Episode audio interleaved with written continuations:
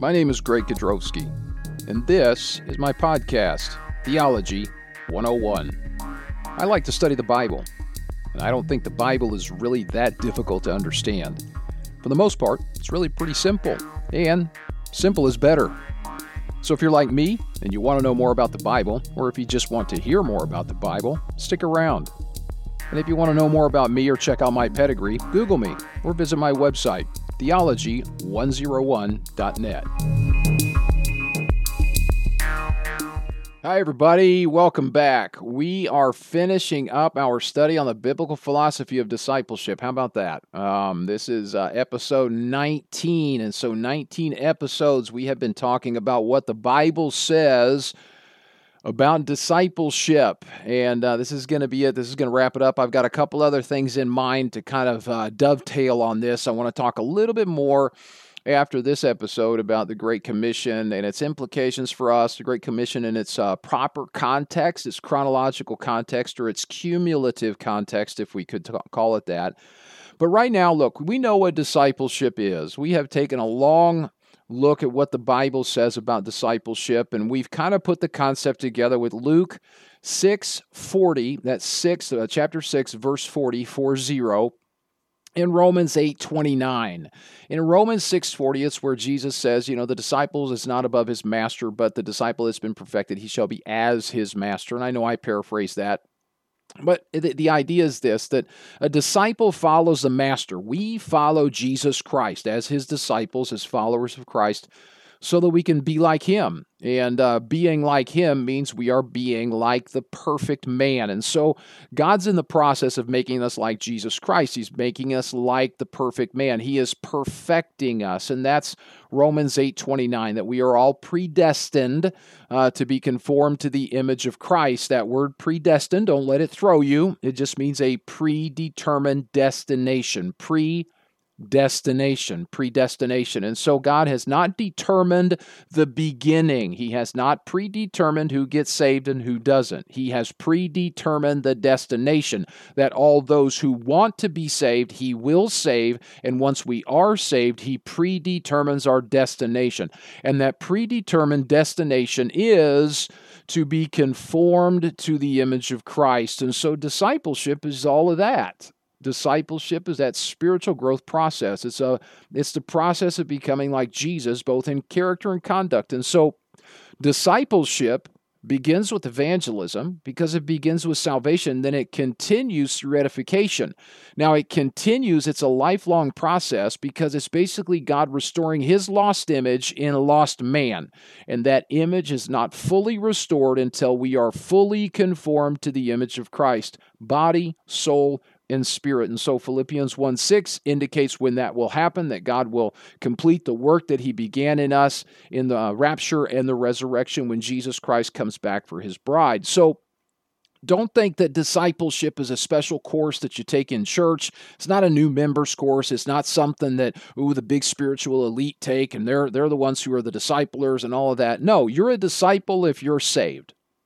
If you're saved, you're a Christian, you've repented of your sin, you've placed your faith and trust in Christ, you're a disciple. And you're in the process of discipleship, and God is in the process of conforming you to the image of His Son. And so we've seen that biblical, this, this idea of, of, of biblical discipleship is basically made up of, of two those two large works okay evangelism and edification and i think i think i've kind of made the point uh, several times, or, or tried to emphasize at least, that we need to get away from divorcing evangelism from discipleship. It is a grave error because it, it gives the carnal, that gives our old man license to not be involved in evangelism. Because the great commission that God gave us is to go and make disciples, be disciples, make disciples, that kind of thing, right? And so if we can divorce evangelism from discipleship, then we can com- we can fulfill the great commission within the comfortable four walls of our churches. And that is not what God wants. God says, go out into the highways and the byways. I mean, we need to go sow the seed on, on good ground, on thorny ground, on stony ground, and you know, everywhere we can, we need to evangelize. And I understand evangelism is difficult. It's not difficult to understand, but it's difficult to do, especially with consistency.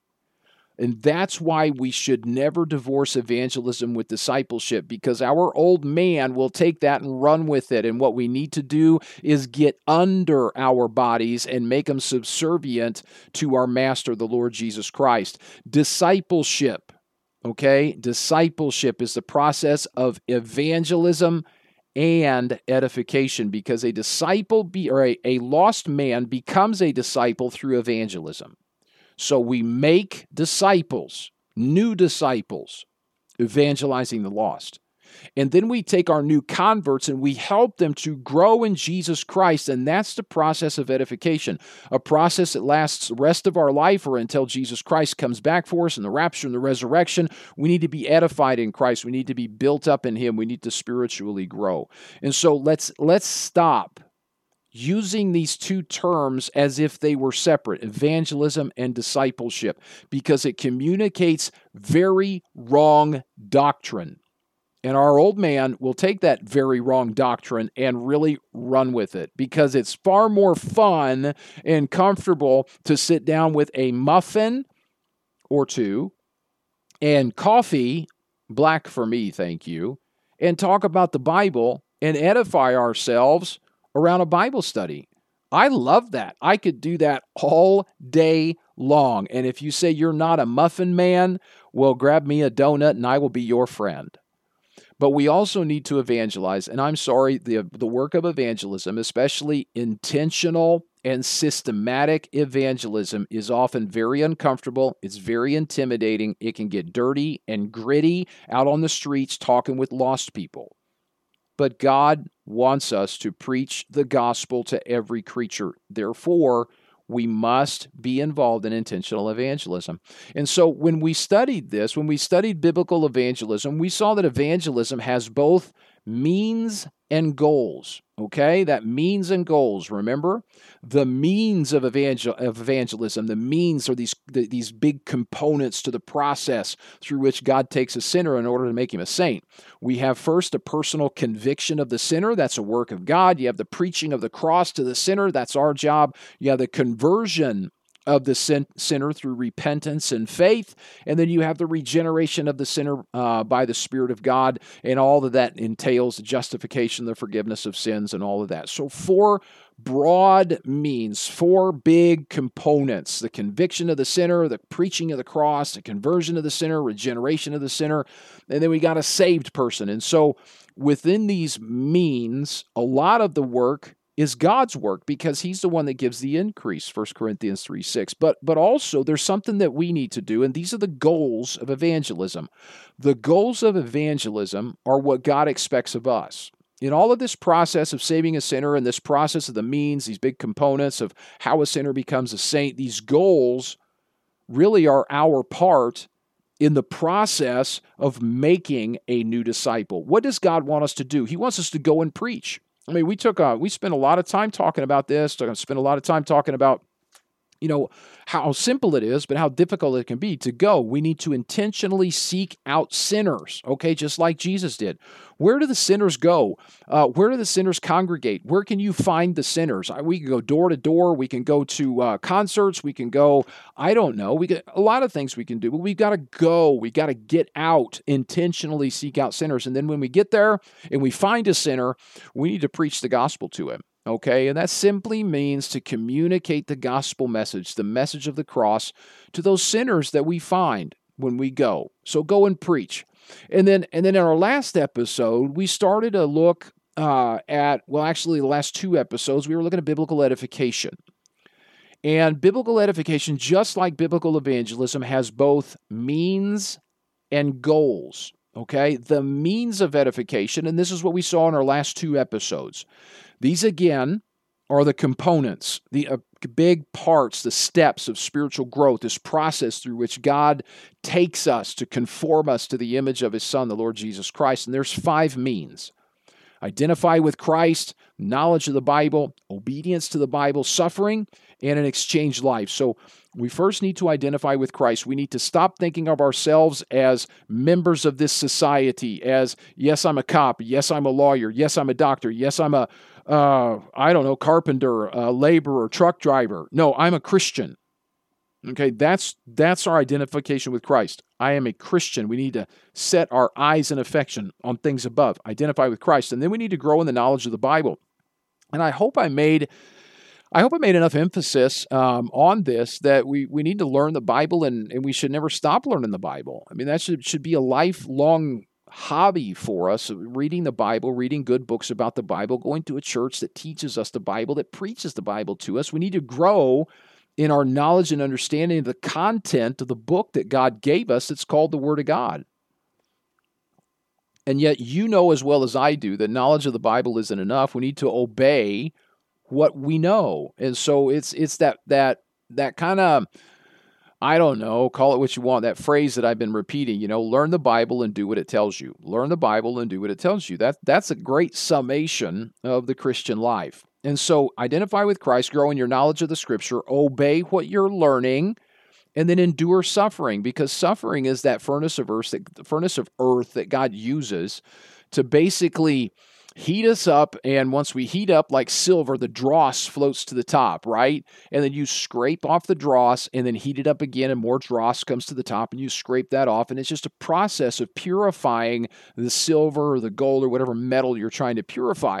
And god does that with us through suffering. He sticks us into the to the furnace of earth. We suffer and if we endure faithfully now that's the key we need to endure faithfully so remain faithful to God, walking with God, spending our time alone with God in the Bible and prayer, um, you know, working on evangelizing, you know, knowledge of the Bible, obedience, identifying with Christ. Be consistent in that, even through suffering. We'll come out on the other end and we'll see that God has used that suffering to scrape off some of the dross and uh, the filth of our lives and make us more purified, more like Christ.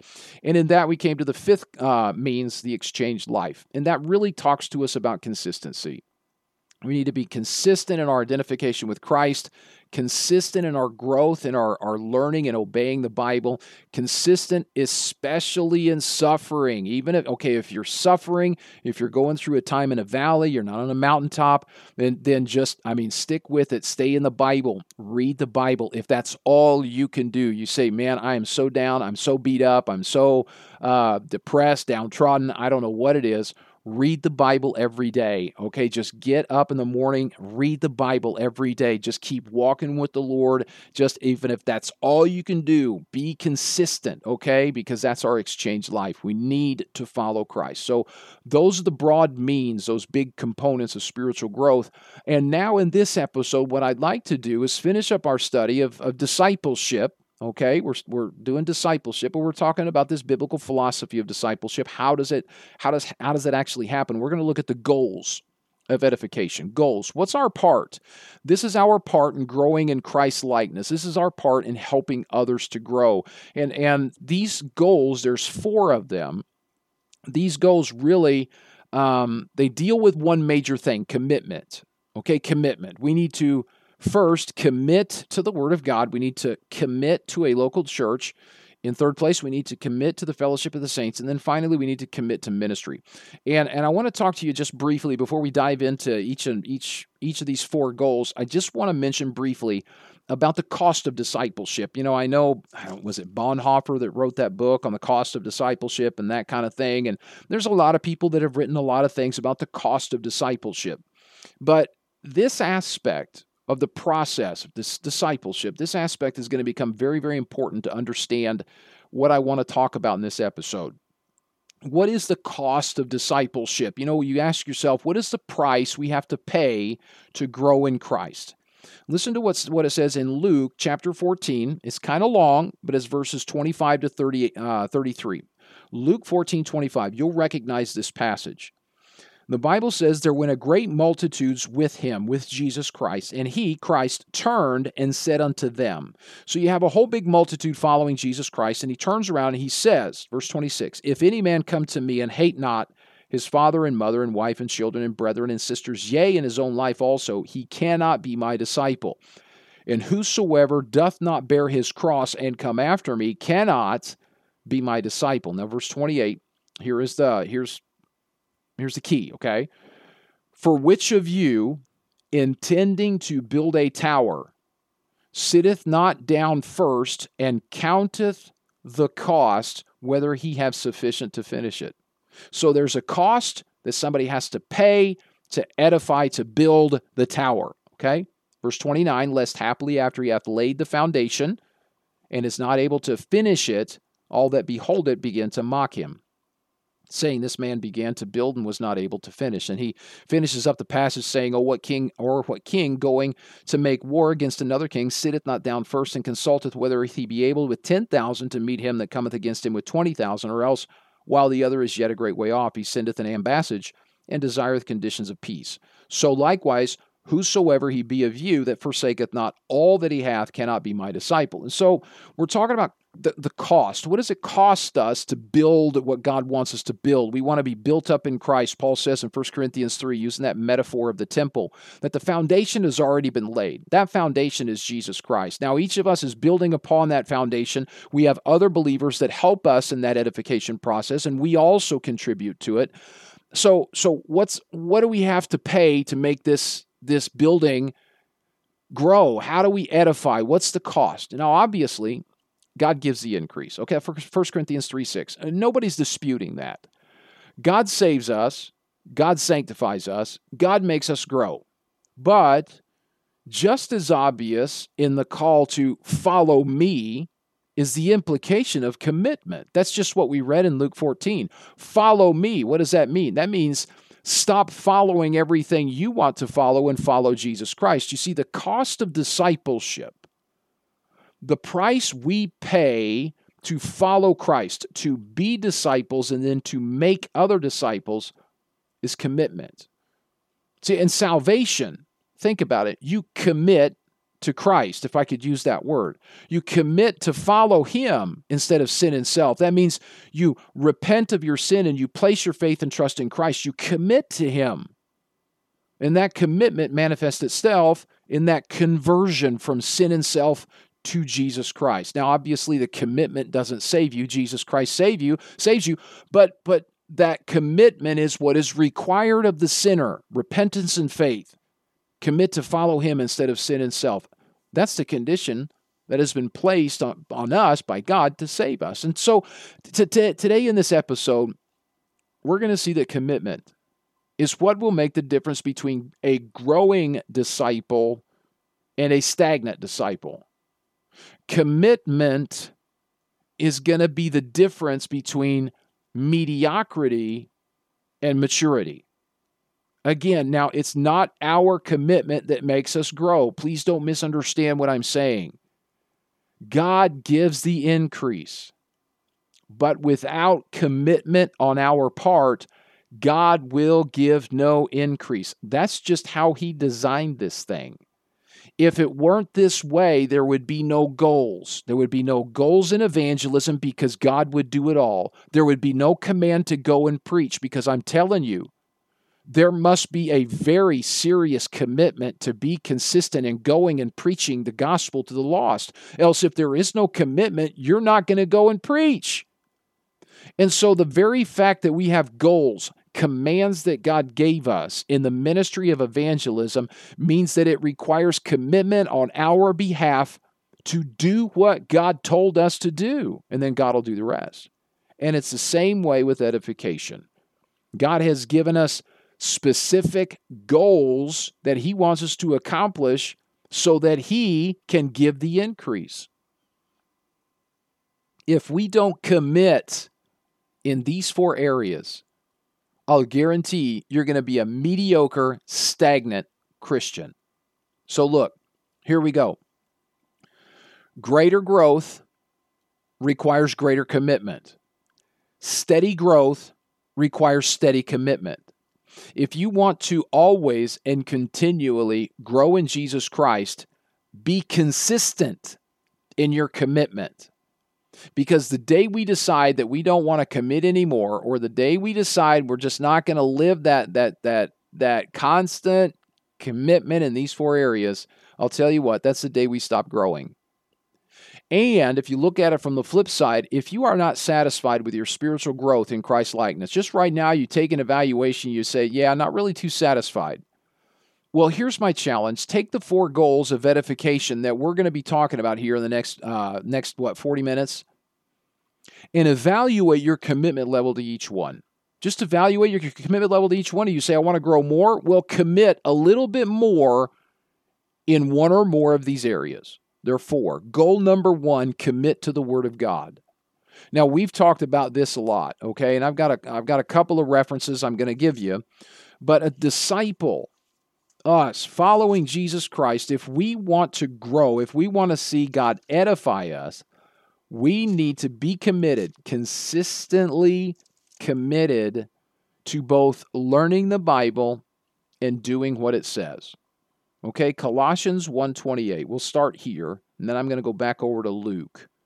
Paul says in Colossians 1:28, "Whom we preach, warning every man and teaching every man in all wisdom, that we may present every man perfect in Christ Jesus." So being presented perfect in Christ Jesus is based on or requires teaching every man in all wisdom.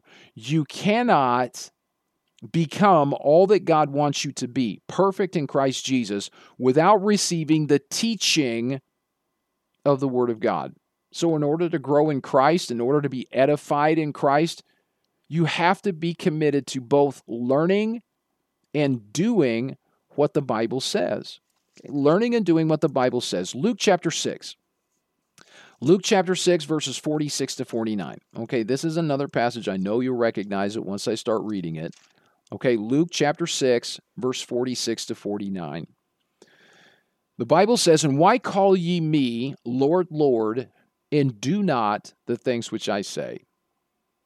Whosoever cometh to me and heareth my sayings and doeth them, I will show you to whom he is like. He is like a man which built my house, built an house and digged deep and laid the foundation on a rock. And when the flood arose, the stream beat vehemently upon that house and could not shake it, for it was founded upon a rock. But he that heareth and doeth not is like a man that without a foundation built an house upon the earth, against which the stream did beat vehemently, and immediately it fell, and the ruin of that house was great. And so following the Lord implies both hearing and doing his word, learning and applying what the scripture says. That's 2 Timothy 3:16 and 17. You know the Bible says that all scripture is given by inspiration of God and is profitable for doctrine, for reproof, uh, for correction, for instruction in righteousness, that the man of God may be perfect, truly furnished unto all good works. So, in order for spiritual growth to occur. In order to be perfected in the Lord Jesus Christ, a disciple must learn doctrine. All scripture is given by inspiration, is profitable for doctrine first. But then, with that doctrine, the, the disciple needs to be committed to applying what he's learning through the reproof and correction and instruction God gives him through the doctrine he's learning. And that means that we're going to use scripture as God designed. That's 2 Timothy 2.15.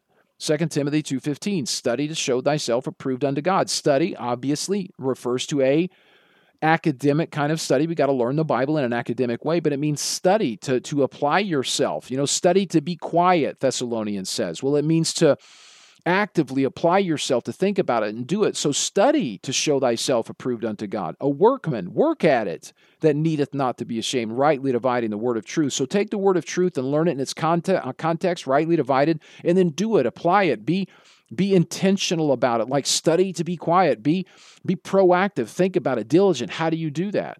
And so this goal commitment to the word of god it touches on at least two of the means of edification. Okay? Two of the means of edification knowledge of the Bible and obedience to the Bible. Knowledge of the Bible. Think about it. We ought to be committed, consistently committed. When I say consistently, I, I want you to think daily. We ought to be committed to growing in our knowledge of Scripture always. It is never enough when it comes to Bible knowledge. Learn the Bible, and when you've learned the Bible, learn more of the Bible. Okay, and then obedience. The best follow up advice you could give anybody in any witness encounter is this learn the Bible, do what it tells you. That's the Christian life, okay? That's that that's it. Learn the Bible and do what it tells you. But without a commitment to the word of God, you're not going to grow. So if we want to continue to grow, if we want to continue to make a greater and greater, we want a greater, greater impact in the Bible, we, we need to learn it and obey it. it. It needs to be that that just needs to be part of our, our lives, okay? Like you get up and you brush your teeth, okay? That should be part of your daily routine. We also need to get up and spend time in the Word of God, learning the Bible and and seeking out ways we can intentionally, diligently apply what we're learning. And so I'm going to throw in a little side note here, okay? A little side note with, with within this this context of learning and doing the Word of God. This is one of the major re- reasons that I believe we need new churches. Um, I was a church planter down in, in Latin America. God has changed my ministry somewhat so far up here in the United States. But so many of our churches today are in a mess. If you think about the conservative traditional churches, so many conservative traditional churches have become so focused on maintaining their institutionalized programs that they've died. They're more committed to maintenance than to the mission God gave us. I'm not saying that we need to throw the baby out with the bathwater. Traditional and conservative churches have a core of beliefs and practices that I think we need to maintain. But so many churches focus on, well, that's the way we've always done it, that that way we've always done it is where all their their energy and efforts and resources go. They they invest in this the same programs, the same things, the same events. The, the, it's just maintenance and maintenance and maintenance of the same thing, and their churches die. And so on the other side of the spectrum, we have the modern church. Okay, with all of its crazy, wacky music and light shows and fog machines and theater seats and coffee shops and, and skinny jeans. I mean, it's just ridiculous. And they get so focused on this entertainment aspect of the event. You know, we want you to experience Christianity or experience Jesus or experience, and it's this emotional hype. Well, that's all the way on the other end of the spectrum. They don't teach by expository preaching. They, they have no depth in their ministries because all they want is basically a little self help 20 minute ditty on Sunday mornings with good music and, and hey, y'all come back next week so we can pat ourselves on the back and think we're growing the kingdom. Now, our churches are dead. So here's, I mean, this is my opinion. I, take it if you want or, or, not. You know, it's my podcast, it's my episode, and I'm going to take five minutes to get on my wee bitty soapbox and throw my opinion out there and say we need new local churches. We need churches that that have broken free from the either the entertainment oriented um, paradigm or from the the death by maintenance paradigm of our traditional churches and we need local bodies of believers who are committed committed to learning the bible teaching and preaching the Bible systematically, intentionally, and then intentionally doing what it tells us to do. Simple churches with one simple mission to be and make disciples, evangelizing the lost and edifying the saved. And doing both of those things, look, I know I've said it a lot. You might get tired of hearing the word, but intentionally. I want to be part of a ministry. I want to be part of a church that intentionally evangelizes the lost. And that means systematically, that means establishing a program, that means budgeting resources, that means seeking out ways that we can reach the people in our community, each and every household with the gospel of the Lord Jesus Christ, and doing that in a way that is intentional that that is constant that there's consistency with that and then on the other on the other end edifying believers and god said look god said that edification comes I mean, we're, we're looking at it right now. It starts through it starts through the Word of God, and a local church has to be committed to teaching the Word of God in a systematic way. Uh, members of a local church need to have some program, some established structure to give them the the basics of the content of the Bible. And then that needs to be continually reinforced through the expository preaching of Scripture every week Sundays. And I don't know, care if Sunday morning, Sunday night, and Wednesdays. You, you say three to thrive. Hey, man, I, uh, give it Bible and sow the seed, edify the believers. And I think God will be pleased. And so That's going to lead us to our next goal. That's my soapbox. I'm going to get down off my, my soapbox. We need a commitment to the Word of God. And because of that, I think we need some new churches. I think we need simple churches committed to intentional evangelism and biblical edification. But that also means, and this is that, that this is our goal number two, that we need a commitment to the local church, okay? Commitment to the local church. Now, during our church age, God has established the local church as his institution, his organization, or the organism through which he is accomplishing his plan and purpose. Um, 1 Timothy 3.14 and 15 speaks to this. It says, Paul talking to Timothy, obviously Timothy, who is a, a senior pastor there of the local church in Ephesus. It says, 1 Timothy, where am I at? 1 Timothy 3, 14 and 15. These things I write unto thee, hoping to come unto thee shortly. But if I tarry long, that thou mayest know how thou oughtest to behave thyself in the house of God, which is the church of the living God, the pillar and ground of the truth. So the local church, okay, the church like like Timothy was pastoring, the local assembly, local congregation, is what God calls the pillar and ground of the truth. It is the essential and necessary structure for following Christ today. The pillar and ground of the truth. And only when a saint commits to a local church, okay, commits and submits himself to, to a leadership structure of a local church, a biblical structure, will he grow. Ephesians 4 11 and 12. The Bible says, Ephesians 4:11, and he, Jesus Christ, gave some apostles, we call them missionaries, and some prophets, we call them preachers, some evangelists, and some pastors and teachers. There's your structure, your leadership structure within the local church, the pillar and ground of the truth. These men in verse 11 are given for the perfecting of the saints for the work of the ministry, for the edifying of the body of Christ. And so the saint will not be perfected unless he is submitted to the structure of the local church and the leaders of the church apostles, prophets, evangelists, pastors, and teachers. And if he's not submitted to the structure of a local church, He's not going to be perfected. If he's not perfected, he's not going to be ready for the work of the ministry. And if we don't do the work of the ministry, well, the body of Christ will not be edified. And so we need to be committed to a local church. And again, look, I understand. There's good churches out there and there's bad churches. I think there's a whole lot more bad churches than good churches, and good churches, they are getting fewer and fewer as the years go by. That does not change our need to be part of a local church. It's better to be part of a local church that is not all that it should be than to try and be a Lone Ranger Christian. That doesn't work. Because, listen, it's here in the local church. Think about just this two ordinances. God gave the church two ordinances baptism and the Lord's Supper. Through these ordinances given to the local church is where we identify with Christ. Okay, one of the means, primary means of edification.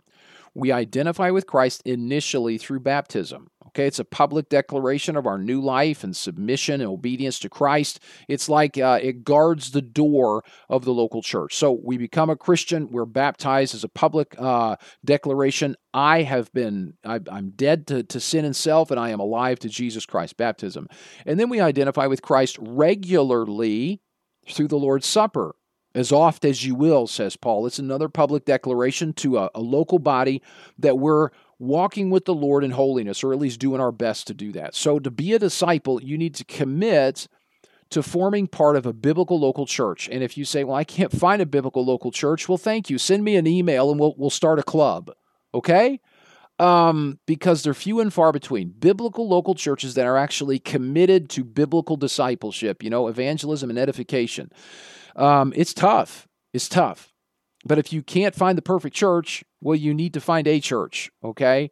We need to be part of a local church. And uh, to also make disciples, we need to help other believers do the same. So if I can do that and help you, exhort you, look, just find a church that's the best you can get and get in it and get involved, okay? Get involved. Do the work of evangelism, do the work of edification, do something.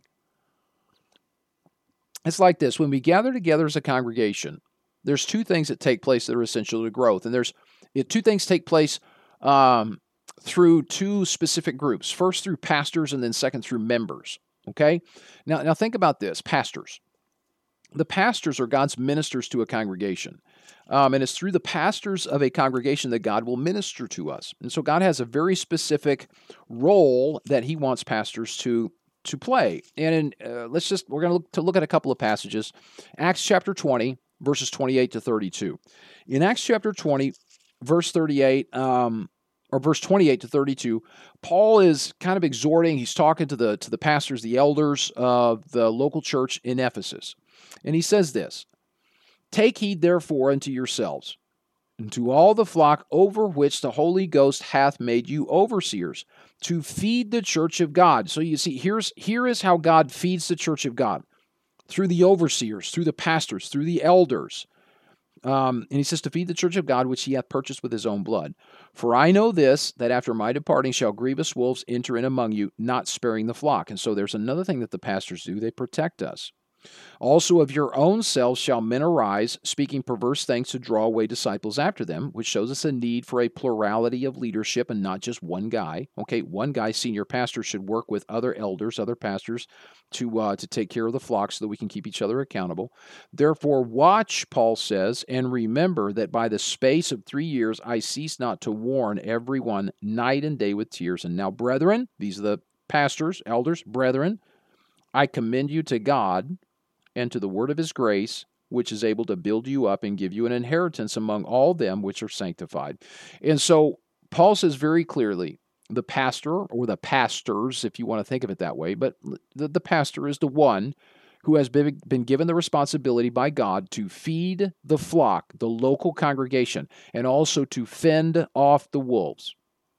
So, without us being committed to a local church, we are going to be malnourished because we are not going to get fed the way God wants us to be fed. And then we're going to be easy prey for the enemy through the wolves, the false teachers, and the people who will draw us away and destroy our lives. Okay? The next passage is 1 Timothy 4. 1 Timothy 4. And 1 Timothy 4, verses 11 to 16, we see uh, the good minister. Okay? Here's a passage that talks about the good minister. And again, Paul talking to Timothy, Timothy, whom he established as senior pastor, working with other pastors in a team in the local church at Ephesus. He says, These things command and teach, 1 Timothy 4.11. Let no man despise thy youth, but be thou an example of the believers in word, in conversation, in charity, in, in spirit, in faith, in purity. Till I come, Paul says, give attendance to reading, to exhortation, to doctrine. Neglect not the gift that is in thee, which was given thee by prophecy, with the laying on of the hands of the presbytery. Meditate on these things, give thyself wholly to them, that thy profiting may appear to all. Take heed unto thyself and unto the doctrine, continue in them, for in doing this thou shalt both save thyself and them that hear thee. And so the pastor is the one that God has placed in the body of Christ to teach doctrine to exhort the saints to, to, to read the Bible, to exhort the saints to obey it, to give himself wholly to these things, okay? The teaching and exhortation that comes through the Bible. It's the same thing that we have seen over and over in this key passage at the end of the last book that Paul wrote. 2 Timothy 3:15 to 4:5, okay? This is I mean when Paul gives his final instruction to Timothy, Paul knows he's going to die and he's talking to Timothy, he's writing him his final instructions. He says all scripture, I'm sorry, I'll start in 15. 2 Timothy 3:15. And that from a child Timothy thou hast known the holy scriptures which are able to make thee wise unto salvation through faith which is in Christ Jesus. And he says all scripture Okay, Genesis to Revelation. Look, all scripture is given by inspiration of God and is profitable for doctrine, for reproof, for correction, for instruction in righteousness, that the man of God may be perfect, truly furnished unto all good works. I charge thee, Pastor Timothy, I charge thee, therefore, before God and the Lord Jesus Christ, who shall judge the quick and the dead at his appearing in his kingdom, preach the word. Be instant in season and out of season, reprove, rebuke, exhort with all long suffering and doctrine. He says, For the time will come when they will not endure sound doctrine, but after their own lusts shall, shall they heap to themselves teachers having itching ears. They shall turn away their ears from the truth and shall be turned unto fables. But watch thou in all things, endure afflictions, do the work of an evangelist, make full proof of thy ministry. And so the pastor's the one that God placed in the body of Christ to teach us doctrine and then to exhort us to obey that doctrine. The pastor is the one who feeds the sheep, and then the pastor is the one who fends off the wolves who would destroy the sheep. The local church provides this necessary pastoral structure and this pastoral structure not only is for our teaching and exhortation, teaching us and helping us to obey uh, to obey the Bible and do what it says so that we grow in Christ, it's also the necessary instruction for for church discipline. Now think about this. Look, spiritual growth requires a strong commitment to a local church because part of the growth process, just like with children, uh, young children, teenagers especially, this, this process of exhortation eventually needs a little correction. Who hasn't received correction in their lives? You know, um, stop doing it this way, start doing it that way. Okay, stop stealing and start working for money. Okay, we, we get corrected throughout life without without being committed to a local church, what happens is that the disciple who receives exhortation and then correction, including church discipline at times, it's uncomfortable. What is what is he going to do? He's going to pack up and leave. And then he's going to go look for another church. And then he's going to flit from one church to the other, looking for wherever he can feel comfortable. And so many today have forsaken the local church and they actually think that they can grow in Christ by listening to sermons online. And yeah, I know that might be kind of funny coming from a guy who's got a podcast. And I'm going to have more to say about that at the end of this episode. Okay, so please listen to the end or at least jump to the end um, right before my music and stuff kicks in. I've got a couple of uh, favors I need to ask of you. but we cannot grow that way. You can't grow just by listening to sermons online. Sermons online are just like books about the Bible. I mean, they help us. I get it. But you can't go to church virtually because that, that doesn't result in spiritual growth because there's no accountability. There's no personal relationship with a pastor. There's no personal relationship with other people who can get into your business. There's no church discipline. Okay, we need to be committed to a local church because we need a pastor or pastors. Okay, a pastor who will teach us the Bible. You know, I don't care if he's a good program manager or not. I don't really care if he's personable or not.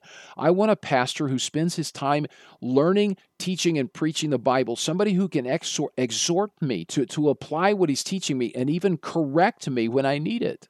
Pastors. And so we go to church for the pastor, this, this pastoral structure that God established in the local church to teach us, to exhort us, to correct us, to discipline us if we need it. But also, we need the members of a local church. Okay, we need the members of the local church. Why? Well, listen, God ministers to the congregation through the members just like he ministers to us through the congregation. The members of the local church are members of a local body. I mean, we're uniquely joined together. And the, the passage that talks about this, and we're not going to get into the details, is 1 Corinthians chapter 12 and a little bit in chapter 14. But in, in 1 Corinthians 12, it's where, where Paul talks about he talks about the body of Christ. Okay, he talks about the members being, uh, you know, the body of Christ, and each of us has the the gifts and and the things that God has given us to participate. And each member participates. You know, the eye is not the ear, and the ear is not the hand, and we need this diversity of gifts and talents and callings in the body of Christ. The, the members of a local church were joined together, u- uniquely fitted, joined together so that we can participate in the, in the work that God has us to do. In the local church is where God will manifest himself through each member, each and every one of us, so that we profit with all, he says, so that there's some profit, which which in 1 Corinthians 14, 26 is, is edification. Paul says, do everything unto edifying. Everything that we do when we gather together as a body, every member, everything that we do should be to, to this end. Edification. And so that means that God has designed it to where in the church age, you, you simply cannot grow in edification like God wants you to if you don't form part of a local church and if you don't attend regularly and participate as a member. I need the ministry of the other members of my local church. Just like my local church, if it wants to recognize it or not, needs my participation because I'm a member of that church. That's how God designed it. You know, so many times we get so, so boxed in to our thinking of, well, you know, well, what can I do in a local church? Well, you need to get busy doing this. You need to get busy doing that. You need to do this. And we, we have these programs that we think we need to maintain. I would say just look out on the members. What do your members want to do? And how can we evangelize and edify through what these members want to do or can do, what they're gifted to do? So instead of focusing on the structure, we focus on the, the the disciple and then as that disciple grows we provide him the structure that he needs to do his ministry even better. So we need to be committed members of local churches to grow as god designed. And i want to say this also and this is uh i don't know if you kind of find it funny i think it's it's just uh it's just reality um, the local church plays a very key role in our suffering. You, you remember, suffering and enduring suffering faithfully is one of the means by which God takes us through to conform us to the image of Christ. We, we have to suffer. Now, obviously, we suffer out in the world, um, but we also suffer in the local church. It's a, it's a family, right? Local church is our spiritual family, and I know you have a physical family because you weren't hatched, okay? You weren't um, born in a test tube. You got a mom and dad. You might even have siblings. You know that maybe they passed away or moved away. Um, but we all have a family. We know what families are like, and families are more often uh, characterized by friction than anything else. And so the local church is our spiritual family, brothers and sisters in Christ. And I, I, even though I don't like it, you know, a lot of times we use it as a title. We get in, we talk about the brethren, brother, brother, brother, and sister, sister, sister, and sister so and so, and brother so and so, and we use it like a title. You know, um, it's kind of weird, but there are brothers and sisters in Christ, and and I tell you what, we will suffer with our spiritual brothers and sisters, just like we suffered growing up and trying to get along with our physical brothers and sisters. You have to learn to get along. Haven't you ever heard that? You know, mom or dad sits you down and sticks that finger in your face, and he says, he or she says, you need to just learn to get along. Well, yeah, that's part of growing up. We need to learn to get along with each other. And that's Colossians 3:13. In Colossians 3:13, Paul says, forbearing one another and forgiving one another. If any man have a quarrel against any, even as Christ forgave you, so also do ye. You see, the local church, God uses problems that we have between ours, uh, between us and, and other people. He uses those problems to teach us to learn to get along, to grow in Christ likeness, to grow in forgiveness, to grow in mercy, to grow in grace, to grow in love, to learn how to accept people that we might not really like.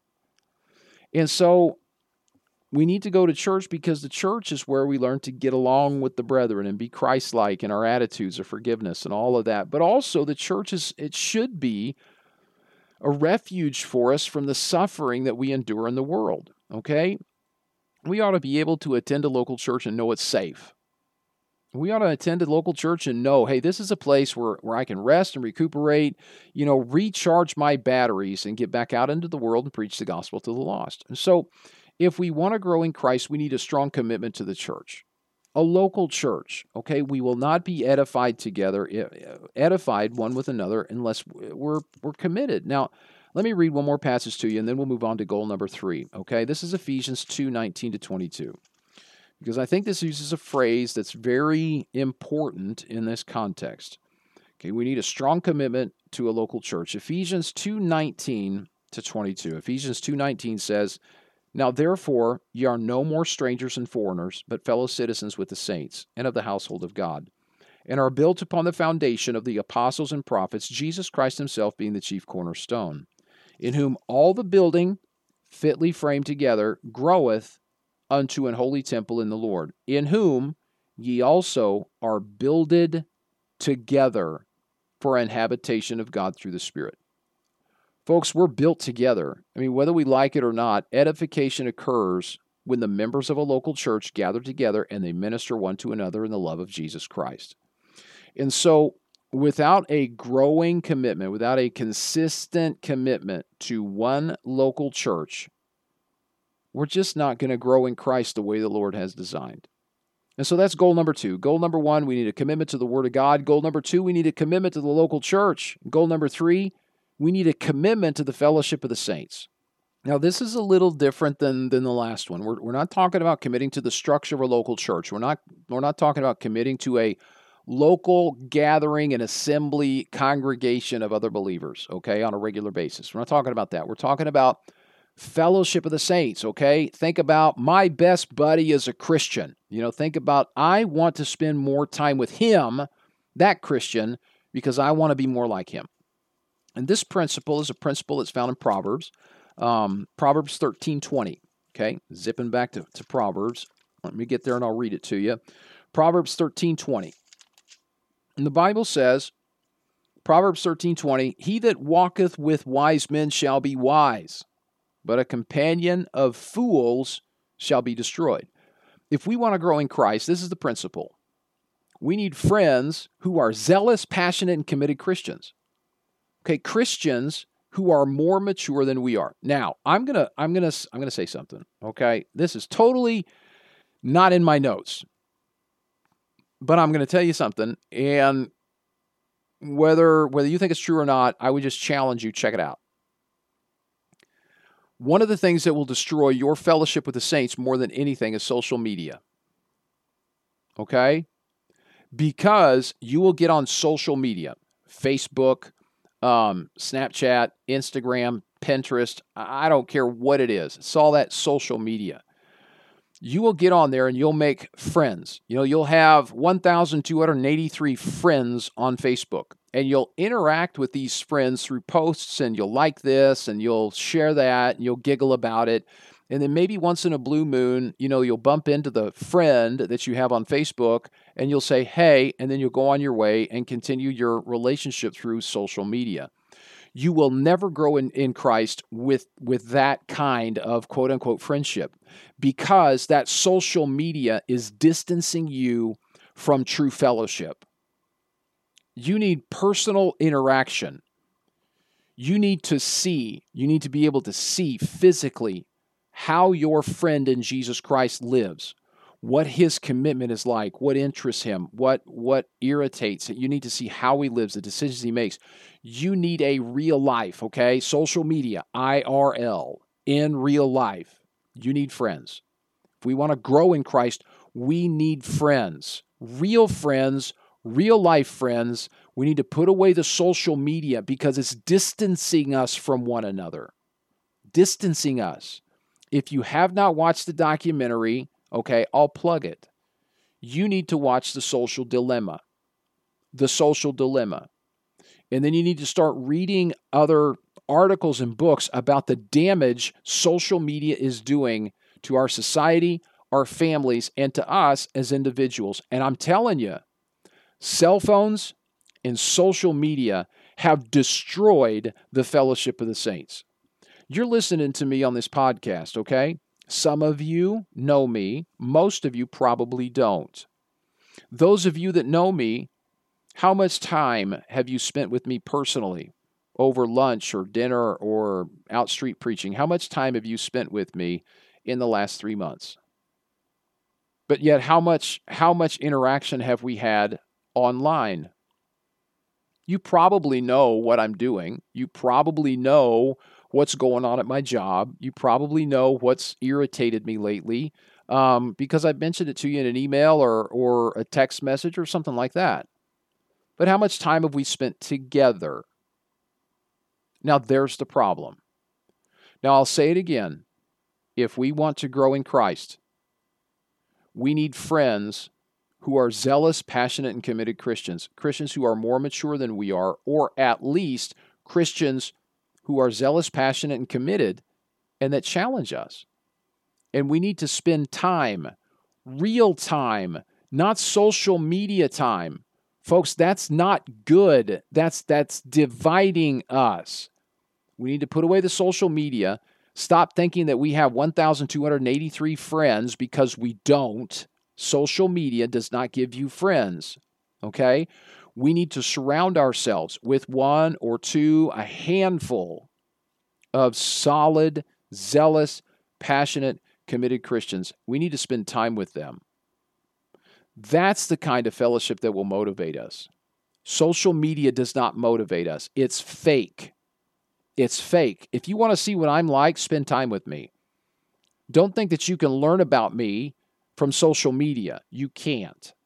If you want to know what I'm like, you need to spend time with me. We need to go out on the streets together. We need to have breakfast together. We should have lunch together. We should do things together. And then you'll see what a kind of a person I am. That's the kind of fellowship we need. We need with Christians, other Christians, passionate, zealous, committed Christians. Because look, passion and zeal are more caught than taught. If you want passion, if you want zeal, spend time with passionate and zealous people because it's going to rub off on you. But if you find yourself, now look, right now, if you find yourself without passion, without zeal, if you kind find yourself right now kind of blah in your Christian walk, have you spent more time, quote unquote, fellowshipping through social media than fellowshipping in real life? Because if you have, you're not going to be motivated. That's not how God designed it. God designed it so that we spend time together.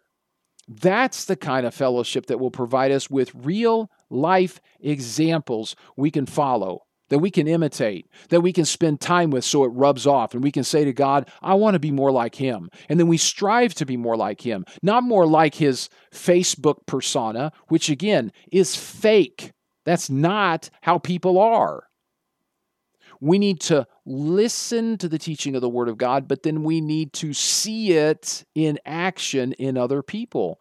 That's why Paul said, Hey, be followers of me as I am of Jesus Christ. We need to follow other believers, and without a solid, consistent commitment to real life fellowship with other flesh and blood Christians, we will not grow. We're just going to stagnate. And if you're stagnant, well, let me let me ask you this, or let me challenge you. Close all of your social media accounts. Close them down. Turn them off, erase them. And then find somebody locally who challenges you in your walk with Christ and meet with him or her regularly, once a week, once every other week, once a month, even and go through a Bible study together, plan some evangelism together, have pancakes together. Who doesn't like pancakes? And then just talk about your quiet time, what God's given you. That will do more for you with one committed Christian than all of your stupid social media accounts together. Close them and find a real life Christian to be friends with. I challenge you to do it. So, so that's that's what it's going to look like. Find a committed Christian. Find somebody that you want to spend time with. Find somebody that you say, you know, I want to be, I want to be more, more like him. So that's what we need. We need examples in our life. We need to find people. It's iron sharpening iron. Okay. You've heard that before. Proverbs 27 17. We need to spend time with other, other committed Christians so that iron can sharpen iron. We need to get off the social media. Come on, folks, it's killing us. I'm telling you, it's killing us. It's we're, we're dying on the vine because this is a goal God has established. In order to grow in Jesus Christ, we have to commit to the fellowship of the saints. And you cannot have fellowship with a saint through social media. You have to be together bodily in real life. That's just how it works. So iron can sharpen iron. 1 Corinthians 15 33. Be not deceived. Evil communication corrupts good manners. You see, you spend your time in real life. Where? The vast majority of your day, where do you spend it?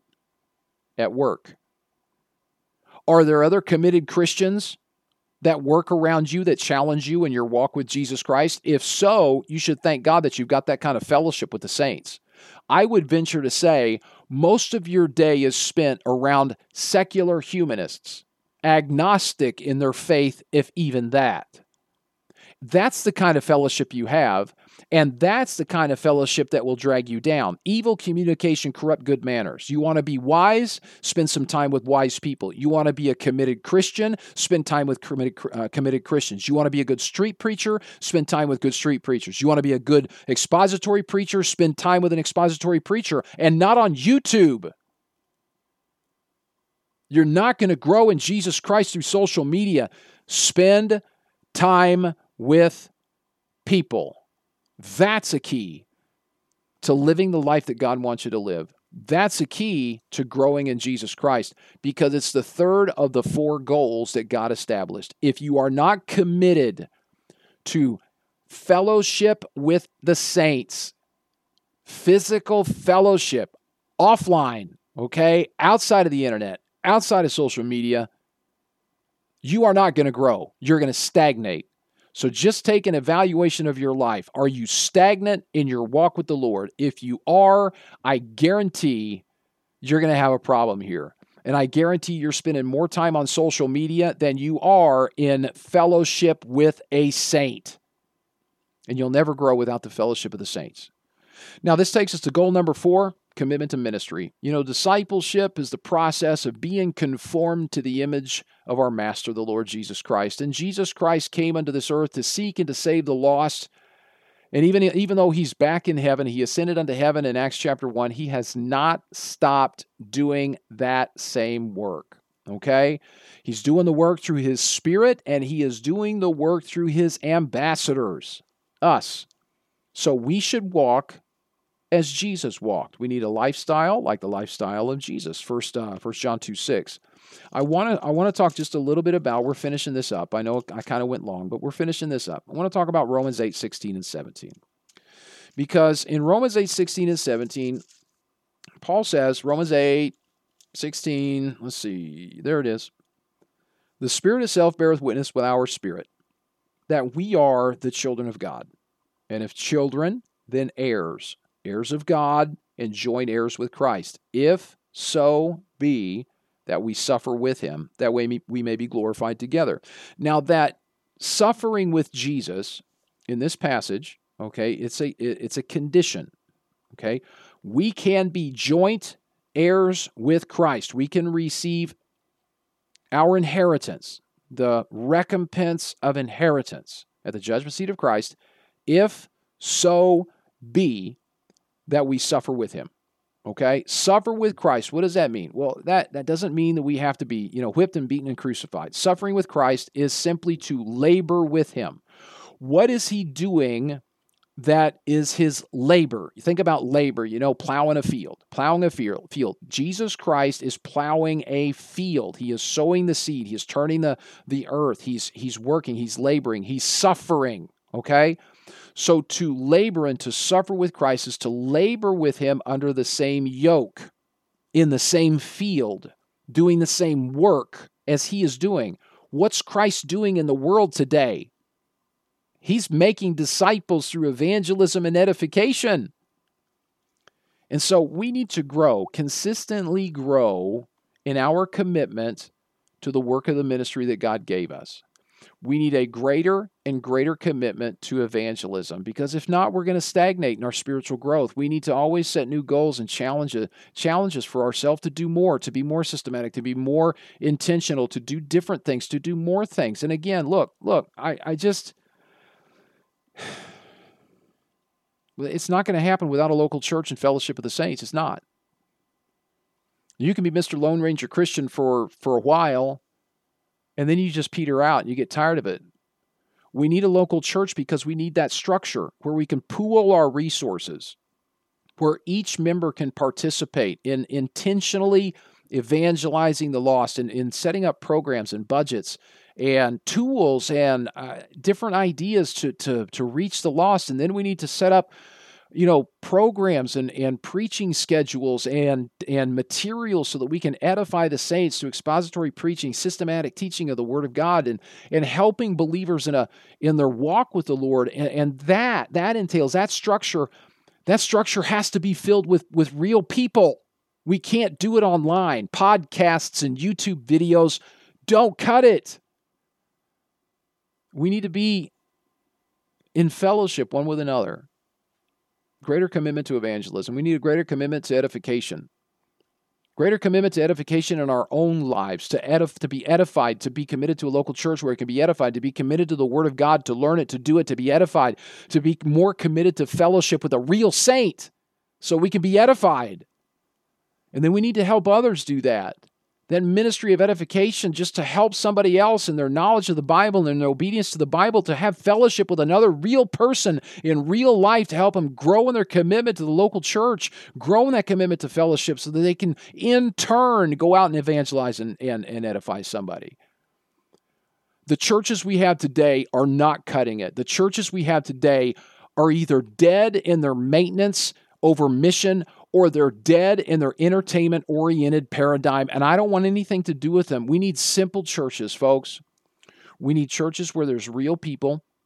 We don't need virtual church. Please stop it. Stop. Get, get off Facebook, man. Get off YouTube. Get off of this, this junk. You're not going to learn anything. And I'm getting to the point. I, I told you I was going to ask you for some for some advice at the end of my uh, or feedback is what I want at the end of this podcast, this episode.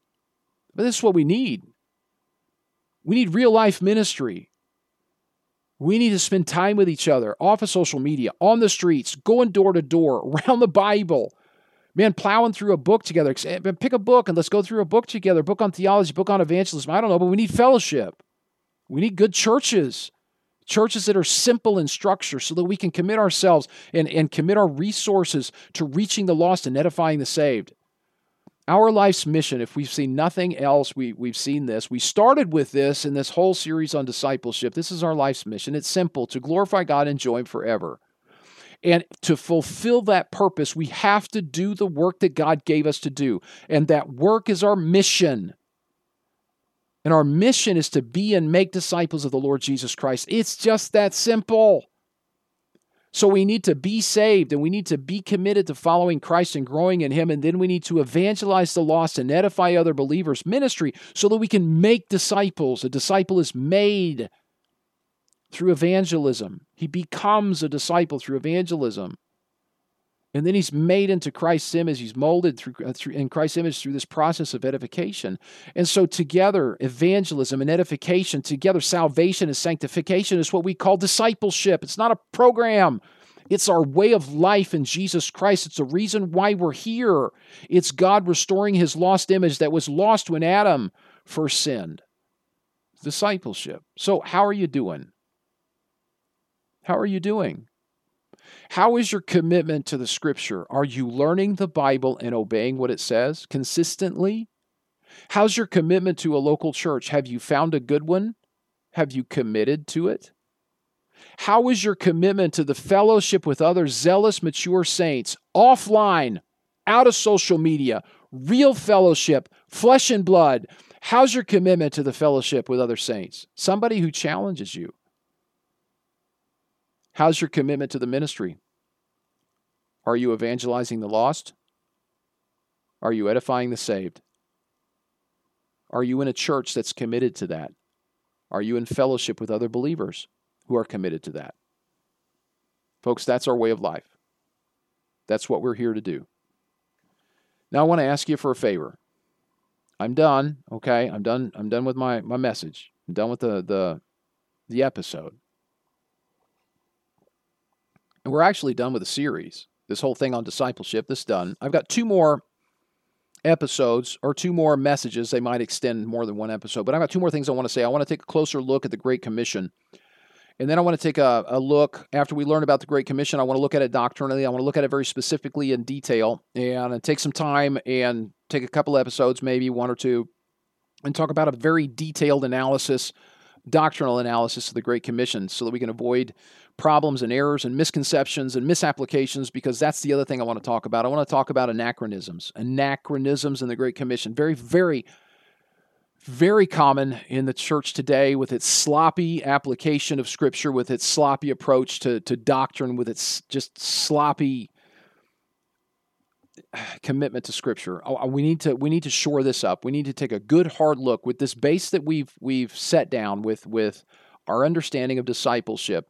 We can now we have the tools, we got the understanding, we've got the foundation to go back and take a very very close and detailed look at the Great Commission and then use that to evaluate the application of the Great Commission in our lives to avoid anachronisms. Okay? Now, here's the favor I am evaluating whether or not to, uh, to, to keep this podcast going.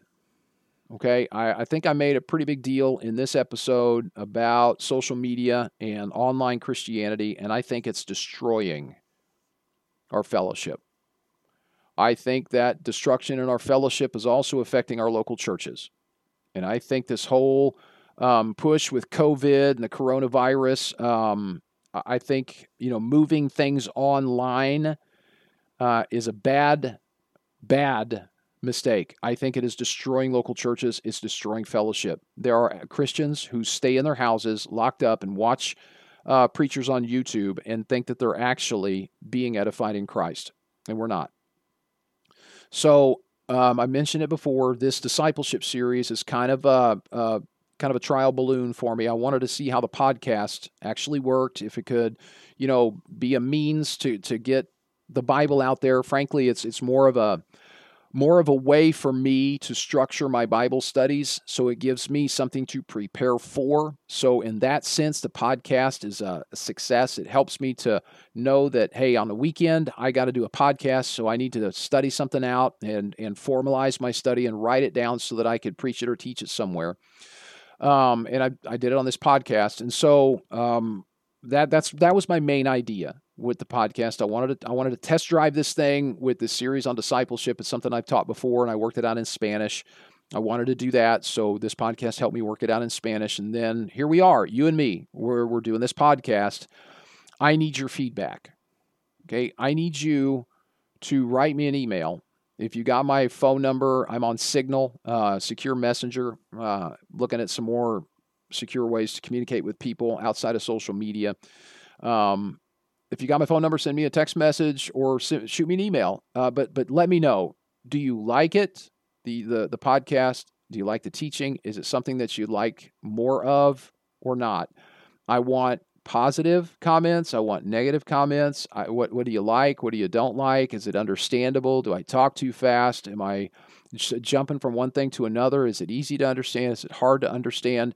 Do you think I'm a heretic? Um, do you think I'm a hyper dispensationalist that ought to just shut up and, and get off the airwaves? I want to hear from you, okay? So please help me, okay? Like I said, I've got a couple more topics I want to talk on. And during that time, I am going to, to decide whether or not I am going to continue with this podcast. I need your feedback. Okay. I'm asking you to help me. I need your feedback. I want you to send me an email. Um, you can find my email address on my website. If you go to theology101.net, um, there is a page called Contact. It's right up at the top. Click on it, and there's a contact form, or you can send me an email. My email is Greg, that's my first name, G R E G, at the at sign, theology101.net. So Greg at theology101.net. And theology101 is all one word, just theology101, string it all together, no hyphens, no underlines, theology101.net. Greg at theology101.net. Okay? So please give me some feedback. Um, with a podcast, look, I'm sitting here in my house and I'm talking to a computer. I I I don't know if I should be, you know, continue to do this or not. I don't know if I'm adding to the mess that was made with the coronavirus and everything moving online or not. Um, we need local churches, and we need to spend time together uh, physically in ministry, in fellowship, around the Bible, um, around meals. We need to be with each other, and even if if you have, like I said, um, we need to trade the thousands of friends we think we have on Facebook for one or two real friends in real life and step away from the social media. Just get rid of it. That's not God's plan. It's not. If you read the Bible, it's just not. Um, I know we can use it to get teaching out there, and I, I understand. That's why I'm asking for your feedback. Okay. I need your feedback. I want to hear from you. Iron sharpeneth iron. Let me know. Okay. So thanks for listening to me. Um, I hope you'll come back for more the next time uh, we get together. Uh, set the you know set the parking brake because I want to dive into the Great Commission and hopefully I can bake your noodle a little bit and give you something to think about. But it's going to be Bible. Okay, I want to talk about the Bible, the Great Commission in detail and doctrinally. Okay, so have a good one and thanks for listening. Thanks for spending your time listening to my podcast, Theology 101. Simple is better, and it's just not that difficult to learn the Bible so we can do what it tells us. You can find the rest of my studies in English out on my website, theology101.net. And if you do Spanish, tengo más de 15 años de estudios bíblicos disponibles en mi sitio web, teología101.net. If you'd like to contact me, there's a contact page on my website. You're also more than welcome to visit me any Sunday that you wish. My church information is also out on my website. Remember what Nicholas von Zinzendorf always said preach the gospel, die, be forgotten. Learn the Bible, do what it tells you, and come back for more Theology 101.